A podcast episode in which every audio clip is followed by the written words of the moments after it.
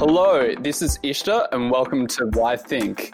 Why Think is an explanation of the news and taking you deeper into the story. Today, we're talking about the Democratic National Convention, where they decide the presidential nominee for the Democratic Party. Um, today, I'm with Nyben, my researcher at Why Think, to discuss the DNC. Um, so, let's get started about where we are in the presidential debate. How mm-hmm. is Trump sitting at the moment, Nyben? I think what we can see is that Trump is at a point where he's getting quite worried with his position as the incumbent, which the majority of the part when it's come to US elections, the incumbent usually has a lead that's given to him as a grace period for the four or three, three to four years that he's been in power. But Trump obviously has had a lot of controversies not just in relation to um, his own administration's handling of things like the Russia, the Russia so-called hoax, as he calls it, you know, collusion with Russia, not just in relation to the number of Trump associates who've been arrested, but now in relation to the handling of the pandemic. At last that I checked, um, 181,000 Americans have now died as a result of COVID 19.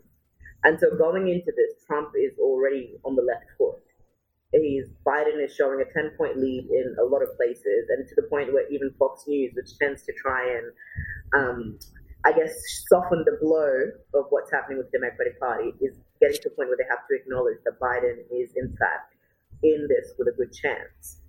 Now, of course, we hesitate, many on the left, whether they're in the US or here, hesitate to make that assumption that Biden will win because of the shock that we suffered in 2016. You know, at that period of time, yeah. most people assumed that Hillary was going to win by a landslide. But in saying that, I think Trump and his administration are actually quite worried because this is seeming like it could be a very, very difficult race for them to win. So many things would have to align that Trump's um, current issues as an administration would have to essentially be framed in the most perfect way for them to even to be able to pull a win out of this. Particularly, yeah, yeah, in recent. Times. I mean, yeah. They're, they're just they're really behind in the moment and like particularly just mm-hmm. looking at the polls already it looks like the general public is mm-hmm. not behind them anymore that uh, like biden has an eight point average yeah. Um, he's ahead in many of the um, seats he won. Trump won in 2016, like the Rust Belt sort of mm-hmm. seats. Mm-hmm. Um, uh, yeah, and he's you're right. Like you said, he seems sort of desperate, um, yeah. and he's done. Well, I wrote an article the other week about the Swan Trump interview, um, and he's doing a bunch of sit down interviews with journalists, which he's never quite done before, to sort of build up something. So um, he's desperate to get something at the moment. Um, but in particular, we yeah. have to make the point that in relation to the Democratic National Convention on August 17, that Biden was able to distinguish himself as a real presidential candidate. And although the bar has been set so low that Biden's eloquence and his ability to form complete sentences was considered so presidential, this, if anything, shows the contrast with Trump in regards to the fact that he's tried to, I guess, establish and portray um, Biden as this bumbling fool, but that backfires given his own appearances and his lack of coherence when it comes to dealing with the media, his lack of knowledge, his basically his propensity to actually ignore knowledge and to sort of revel in that. To try and call Biden a bumbling fool seems to be backfiring. And so I think what we're seeing from the Trump end of things is a clear lack of strategy with how they were going to approach this. And had COVID 19 potentially not had the impact that it had in the US, Trump might have been able to get away with his usual sleepy Joe Biden comments. But as it stands, it, we're in a position now where people are afraid. People are rightfully angered by the handling of the pandemic and the shenanigans that Trump usually gets away with, which are these tweets that are mm. you know, sent out at 3 a.m. These sort of cruel names are no longer sticking. I just want to correct myself in in our last chat, I said that a quarter of Americans knew that uh, someone who had COVID. Mm-hmm. Now it's half, which is ridiculous so at this point. It's incredible. Yeah, yeah, yeah, So it's really quite incredible. But let let's go on to the VP choice. So Biden decided on Kamala Harris after much decision making. Um, there was a few other choices, but I felt like it was pretty concrete for the most part. What do you think? I think, in a way, we're in that period of time where Kamala Harris represents the safe choice. Biden has been not particularly popular with the progressive left. Those who would have wanted Bernie to be the nominee have never really seen to seen Biden as anything that would even they would even consider left, especially on a lot of issues when it comes to um, criminal reform, criminal justice reform, when it comes to healthcare. And so, because there's a lot to be desired in Biden, the candidate, by choosing Kamala, I think Biden was able to kind of give himself a little bit of leeway with the left. And mm. I hmm. hate to say this, but again, with the diversity aspect, Kamala Harris is a woman, obviously. On top of that, she's black and she's also Asian.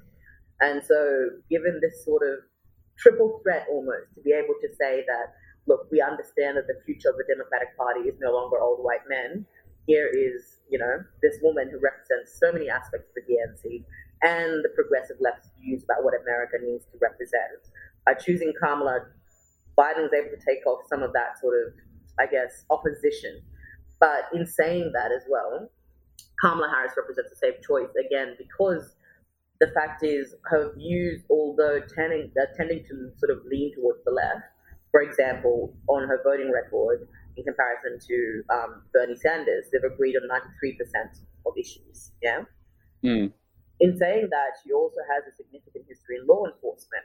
And so when you come to the question of the Trump administration trying to paint the Democratic Party as a socialist, Antifa, who want to tear down the American dream, choosing someone whose last election uh, bid faltered because she was called a cop is hmm. Kind of pretty much destroys a lot of that argument that she is this socialist left who has no respect for blue lives. No, she was a district attorney from, I'm not sure, from 2004 until 2011 in San Francisco. She was the attorney general in California from 2011 to 2017. But she has a strong history of law enforcement. Now, on the one hand, this is useful for Biden in allaying the fears of people who are on the right who are finding themselves unable to vote for Trump. This gives those people confidence to be able to vote for Biden. On the other hand, the progressive left, who's having a lot of issues right now with the rise of the Black Lives Matter movement, could also use this as a reason not to vote for Biden.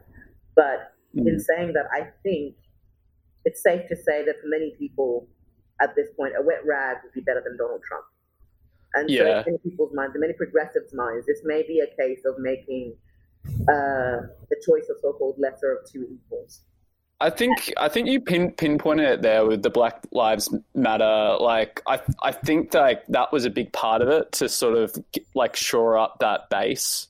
Mm-hmm. Um, I think, and also I think she's she's a candidate of the dem- Democratic establishment, mm-hmm. um, and people sort of forget that the Democratic establishment is quite left mm-hmm. anyway, and that's what they want to put into policy. So Kamala is like a good choice in that respect. Mm-hmm. What I think I would sort of disagree with why I'm I'm a bit unsure about is that her performance in the presidential election and the debates, I thought she was probably one of the weaker candidates. Yeah. Um, but like, I don't know, it seems like a fairly good choice. Um, you can't really, yeah, put it down. One comment that I'd make in relation to what you've just said, which is that Kamala makes an obvious choice in terms of shoring up the BLM side of the base. It's not necessarily just yeah. simply because of Kamala's blackness if anything, Biden himself no. enjoys a wide margin of favor in African American communities. Him having been the VP for Barack Obama, he's already got an established relationship with black communities. So I think, in more so to be more specific, maybe this is a concession to the black women base who tend to mm. overwhelmingly have been the sort of the swing votes in relation to Democratic candidates around the US. So it's more so maybe from a more insular perspective, it's more to do with the black women rather than it is to do with BLM because Biden has already enjoyed that high that he gets from having been associated with Obama. So the, the black vote was never really in question in relation to that. What I'm saying yeah. is that this makes it seem that there is more of a concerted effort to actually make changes that are representative of the party and to also say, look, black women, we understand, we hear you. You know, you have represented and pushed mm. for Democratic candidates wherever you are. And this is almost a concession to say, look, here is a capable black woman. She's not simply her blackness, having had a long history as a DA and an attorney general, and having prosecutorial yeah. experience, makes her not only a capable candidate in regards to merit, but also makes her an attractive candidate in regards to shoring up the black women's vote. So it's already there, but it's more so to say that in future, this is what we see the party and where, where it's going. And I think in relation to that comment that you said about her performance during a presidential bid, I will have to agree that obviously having not performed so well in comparison to other candidates, that this might seem like a questionable choice. But I think we have to look at this from a strategic perspective. If Biden had gone with someone like Elizabeth Warren, who did better, yeah, mm. Elizabeth Warren already has a long history with the Trump administration. The Trump administration, uh, with Trump himself, his strategies against Elizabeth Warren have seemed to actually stick. You know, calling her Pocahontas, which was disgusting, calling mm. out her ethnic makeup, attacking her on her policies as too far left. These seem to be effective targets against Warren. Now, Kamala Harris doesn't have that history. So, in this sense, although Elizabeth Warren would have made more sense in terms of a success in her presidential bid, she would have been a liability as a VP. And if we look at Susan Rice, yeah. similarly. So, I think, if anything, by choosing this, the Biden campaign has made it difficult for the Trump administration to formulate a strategy which to attack Kamala with. And we've seen this with the tweets that have been sent out. We have right wing pundits trying to question whether Kamala Harris is black enough, you know, referring to her Jamaican heritage. We have people questioning whether she can be considered black because she's half Indian. So basically, their strategy to try and attack Kamala Harris if anything, a lot. It's the it's the it's the it's the whole birtherism thing exactly, again yeah. with Obama, right? Like yeah, so it's like oh on the one hand, she was considered black enough when it came to other aspects of criticizing her voting record, but so far now they think that they can try and credibly build a case to say that she's not an American black, and I quote: "People mm-hmm. have said she is not the right type of black." That language, the fact that that lack of self awareness of referring to people as blacks or a black, or she's not mm. an American black, if anything, is showing that this birtherism strategy is not going to work for them. We're at a period of time where BLM is gaining quite the momentum. We're at a mm. period of time where birtherism has been exposed for the racist and racist and you know dehumanizing lie that it is. And so to try and mm. go with a strategy with Kamala Harris might actually backfire in relation mm. to the Trump campaign. And so they're going to have to try and reformulate another strategy to attack her on. And if it's to call her a leftist, then again, her history in law enforcement would kind mm. of make it difficult to try and make that socialist ideal stick, you know?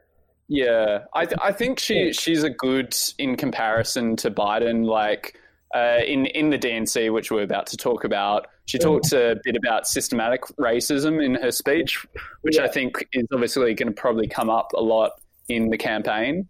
Yeah. Um, so yeah, it'll be interesting to see where, like, I, I don't know whether Biden's really talked about systematic racism so so much. So it'd be interesting to see. But then again, I've seen Biden talk about new things now, and he he seems to be just talking about everything now. Yeah. He's taking ideas from everywhere. Like he loves it. um, but anyway, let's let's talk about the DNC. Um, the Dean's it's it's very different this time. Usually it's massive crowds, mm-hmm. a lot of yelling, like a lot of cheering.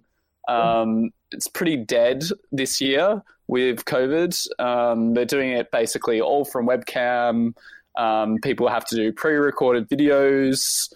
Um, yeah, they. I, I thought it was interesting some of the speeches because they're very empty. They're almost like in a big hall, or like I, am not quite sure where they were, in the convention center or something. And it's quite. It's almost like got this ghostly um, effect. Um, but yeah, was, I just now want to talk about Biden's speech for a little bit. I was I was actually very impressed by his speech. Um, I thought it was actually probably the best speech out of all of them, which is probably not that surprising. But um, it was it was very strong. It had like this light against darkness, hope against hatred, like um, sort of effect. And then he did this thing which I found like like I just mentioned before, where he sort of had this thing where he did touch points on all the different issues um, yeah. And obviously, he gave more time to some issues.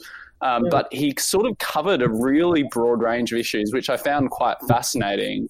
Um, so he talked about unions, he talked about climate change, he talked about young people, um, he talked about um, Black Lives. Um, it also had a nice little backstory, which they did before his speech, um, yeah. where he talked about his stutter and his overcoming his stutter and blah blah blah, and you know his up, upbringing with his um, parents and his dad and um, growing up in that, that those circumstances. Um, yeah, what do you think? I think you touched on something very important there, which was Biden was able to articulate a clear case for why he should be the president. Now, I wouldn't think mm. it's one of his best speeches. I think that we're so used to hearing rambling and incoherent speeches over the past four years that a parrot being able to speak well at this point, not to call Biden a parrot, would be great, you know? But I he was he was reading from a teleprompter. Yeah, like, I feel like that should be. Like... At least, he can at least read from a teleprompter. You know, it's not yeah. like he constantly uh, stumbles in words and makes you question his reading ability. But yeah. um, I think one of the things that I found really clear about this is that, like you said, he outlined an, a clear idea of what his what his campaign is about. That they made those illusions. I don't know if you were able to pick those up, but you know light over darkness. That's a clear tie back to a Martin Luther King speech where he says, mm. you know, love, hate, hate cannot defeat hate, only love can. You know, light, darkness cannot defeat darkness, only light can. Yeah. So talk talk about Michelle Obama's speech a little bit. I think what struck people with Michelle Obama's speech is that as uh, people who followed her, um, her as the first lady have noticed that she's constantly said that she's not a fan of politics. Although she's been pushed by people to make more political statements, to even, you know, have a run at the presidency herself, she's made clear that that's not her ambition, you know? And so for someone who obviously has such a light-handed approach to politics to actually speak out so forcefully shows the gravity of the moment. And I think that's the strength of Michelle Obama's speech. She, for the first time, called Trump out by name. And she mm. said, you know, you are not the man for this job. You are not the president for this job. You have not been able to rise to the occasion. She addressed her claims a while ago where she said, or her, I guess her, her catchphrase of when they go low, we go high, and said that part of going mm. high is to come out fiercely in favor of justice and to come out and criticize things that you see that are wrong. And so basically, she, she said, well, we've sat here and we've given President Trump the chance to rise to the occasion, to become the president that we hoped he would become. And not only has he not even met that, he's actually gone to a point where he's fell way below that mark. I think you know? my my comment I, I just want to make is I think it's interesting the rhetoric um, from certain Democrats versus other Democrats. Like um, in Sanders' speech, he describes um, Trump as authoritarian, which I find very interesting difference to Obama, uh, Michelle, which that was more um, like the incompetence of mm-hmm. Trump, which I find quite interesting. Yeah. Um, so seems like a differing sort of like criticism of Trump. Um, mm-hmm. But I, I feel like the more like when they, they go into debates, I think they're going to use the more incompetence um, mm-hmm. to criticize him. And I think that's what Biden's already doing and probably doing it quite well because he's he's not quite he's not sleepy at the yeah. moment. So I, yeah, from a strategic perspective, I understand why they would do this because although you and I can agree that Trump has basically all the basic components to be described as a fascist and an authoritarian and a dictator in the making, these terms aren't helpful in bringing those voters who who are reluctant to vote for the for the Democratic Party. You know, these are voters yeah. who voted for Trump in the previous election, and then they might be considering reconsidering their voting this time. Now, what you don't want to do is alienate them by saying you elected an authoritarian fascist dictator. Yeah. Because in that way, you reinforce this notion that the left is prone to hyperbole, that we're always comparing everyone to Nazis, and so what Biden is doing by pointing out to the incompetence is that, look, I don't have to call him an authoritarian to note the fact that his voter suppression is aimed at trying to dismantle the postal service, is aimed at attacking um, mail-in ballots. His aims at attacking the notion that you know he, he might think that he would have a, redo, a do-over of the election. His claims that he deserves four more years, even beyond this. I don't need to call out those things for what they are, which is authoritarian traits. I can just point out to the actual impact of voter suppression.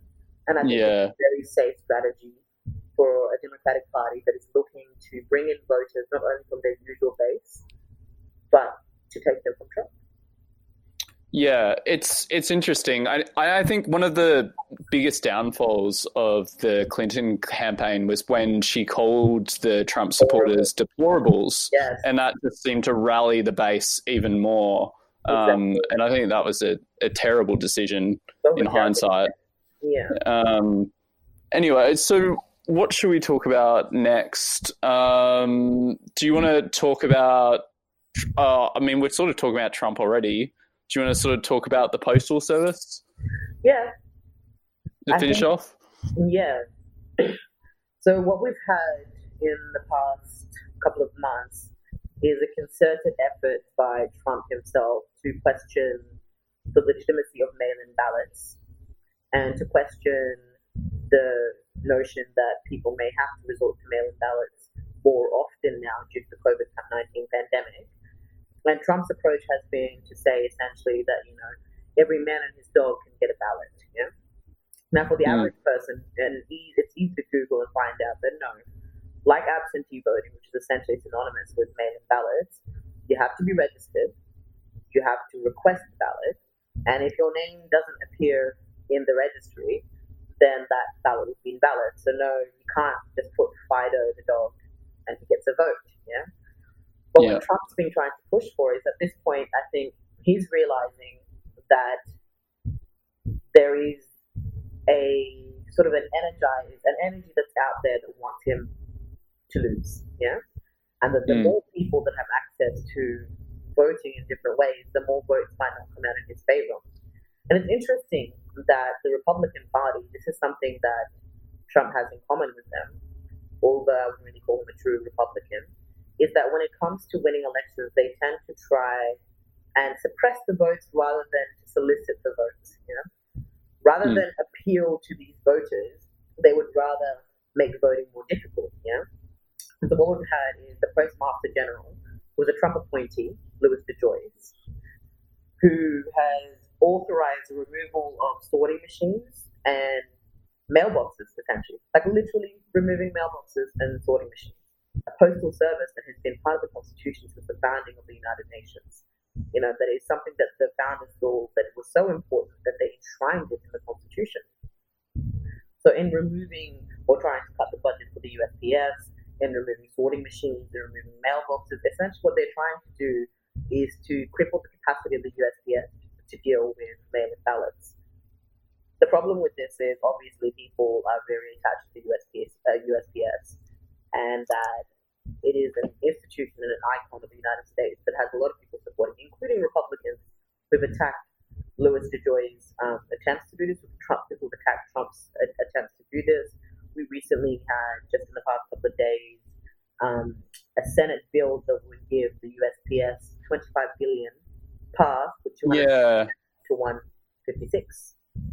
Can I uh, just talk about this issue a little bit? Um, because it is it is a really complicated issue, and I think part of it is that the postal service has been so underfunded for the Mhm. past like so many years, Yeah. um, and then it's got to this point where like COVID's hit, and they're like, "All right, we need all these ballots and stuff ready to go." And so what happened was the postal service actually sent sent out a memo to the governors saying.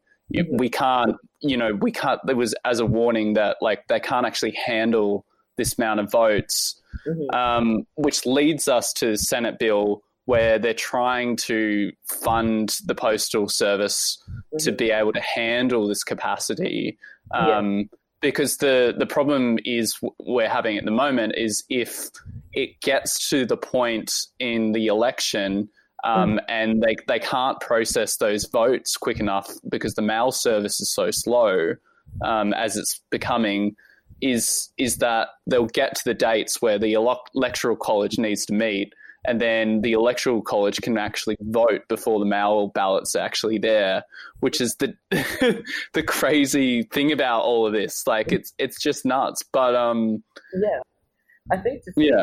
That, um, one thing that I would like to clarify here is that in relation to the capacity of the USPS, part of that was it being crippled by a decision under the Bush administration to require the USPS to pay pensions 75 years in advance. Yeah? Yeah. Now, yeah, I heard that. This, they'd already crippled the capacity of the USPS, USPS, which before this had been running at a consistent profit. Yeah? And so the right has used, has been pushing for the USPS to be privatized. Yeah? Have said that they don't see why this organization should have a monopoly on mail. First of all, it's not a private organization because the Constitution enshrines it. Yeah? and to ask the USPS to run at a profit is ridiculous. But on top of that, mm. the USPS managed to meet this, and now once it managed to meet this, it was once again crippled by the 75-year pension plan. So what we have top of this is that it's interesting because I don't think that it's a, it's a crazy problem because the problem is it's a creative problem. It's a manufactured problem. So Trump has called out the capacity of the USPS to handle mail-in ballots by saying that it's open to being rigged, although there's no evidence for this. Trump has called out the capacity of the USPS yeah. to handle the sorting of this mail with integrity. Again, no evidence for this. And then proceeded to create the conditions that would yeah, it's really, make it the USPS to do all those things. I might, I might just to to finish us off a little bit. Like my my last comment comment is to just sort of contrast it a bit with Biden again. And like, I, I think it's interesting because I think what the pandemic has shown that Americans um, sort of realize how important government is in people's lives. And I think that's that's a really interesting change in the aspect because usually Americans are very like free willed, mm-hmm. um, sort of liberal, like go- they don't want government in their business. Um, and it does seem like a like a fundamental change um, in in Americans and their thinking about government. Um, and I think Biden sort of represents that a lot. Like, and he's so he he's very pro government. Like, he's very he's been in government for such a long time. He believes strongly in it. Um, people are saying that this is really like FDR sort of reforms that which are happening, like mm-hmm. trillions of dollars towards climate change and all these like massive policy platforms. Um, yeah, it's it's it's pretty groundbreaking stuff. I mean, and it's also interesting the way I think that they communicate it. Um, and there's a lot of comment about this at the moment that these are really groundbreaking um, reforms, but the way they talk about them is actually quite moderate. Mm. like in some ways like they're just they're not trying to overwhelm people like yeah. we don't have this socialist agenda going on like it's just yeah they're, they're, they're calling it build back better mm-hmm. um, which is not the greatest term ever but you know that's what they're going with the first lady so i think anything's better than the best so i think I kind of have to agree with that formulation and disagree at the same time. Yeah. I'm a contrarian. But yeah. my disagreement is first of all, I don't think that these reforms are as revolutionary as they're made out to be. I think we need to remember that the US, in comparison to the rest of the Western world, is quite right. Like what they would consider left in the US would be center right in most countries, including Australia, you know? And what we would, what they would consider left you know, for us, again, it's, it's, it's a strange dichotomy. Bernie in Australia yeah. would be center left, you know, maybe yeah. a little off center left, yeah. But to Americans, he's considered an extreme radical, a leftist radical. Mm. So I think these reforms, first of all, I think you always have to look at a campaign as a series of wish lists, and then as we go through a presidency, obviously those things get watered down. So reforms in relation to healthcare are not that extreme. You know, universal healthcare for all is mm. what you and I enjoy in Australia. It's what Canada enjoys. It's what New Zealand enjoys. So America, if anything, is coming on par with the rest of the world. I, I think I think that was probably the biggest downfall of his platform was probably not embracing Medicare for all. I was actually quite surprised that he didn't um, end up embracing that on the policy platform. It's not that radical. I think even in relation to say the Green New Deal and reforms in relation to the um, to the environment, these are very moderate. Yeah, these are very moderate, and if anything, bring the US back to the pre-Paris Accord momentum.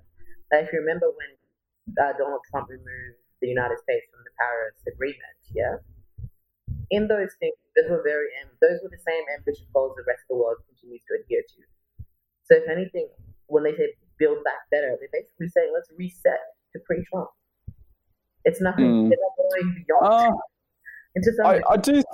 I do think it is fairly left. Like it, it's it's more it's more left than Obama's platform. Oh, definitely. I think definitely. so, I, I, mean, you're right. Like in terms of American politics, it's yeah, um, but it, it is it is a it's quite a big agenda. I think. Um, the amount of it that is going to be achieved.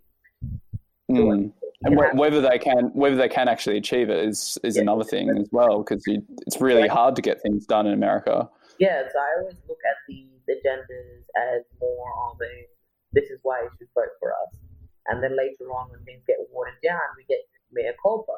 You know, my bad. We want this to be a lot more. It's basically that way where you know, if you want thirty bucks from your parents, you ask them for freaking seventy. You know. Mm. And until they're like, "How dare you? This is ridiculous." Blah blah blah. Just just take thirty. You know, you set the bar very high, and so that when it's whittled down, it's basically I feel like whittled down. To what degree is the um, Biden platform that different? And I think the main part is maybe the explicit recognition of Black Lives Matter. Yeah, the explicit, the explicit mm. recognition that we need criminal justice reform and then we have to look at the way that police and um, uh, the police are trained to deal with the public. I think COVID nineteen is obviously a unique issue, which may have forced some things further to the left than in any other time. You know, the winds are looking good. Yeah, yeah, it is. Like I, I, I guess on, on the disagree, I'm not going to talk about too much, but. I, I think there's there's a lot of Sanders fans who felt like they lost out a lot, and what I would say to them is like I think I think with the task force that they set up between Biden and Sanders, yeah. that that had a massive um, effect on his policy platform, and I think that's something that they should be proud of. To yeah. be honest, like it's an amazing achievement um, yeah. to have that effect on American politics. Um, but yeah, on on that note, I'll end it. Um, thanks for listening to Why Think. I'm Ishta and you are. All right. Thanks for listening, guys. Tune in next time.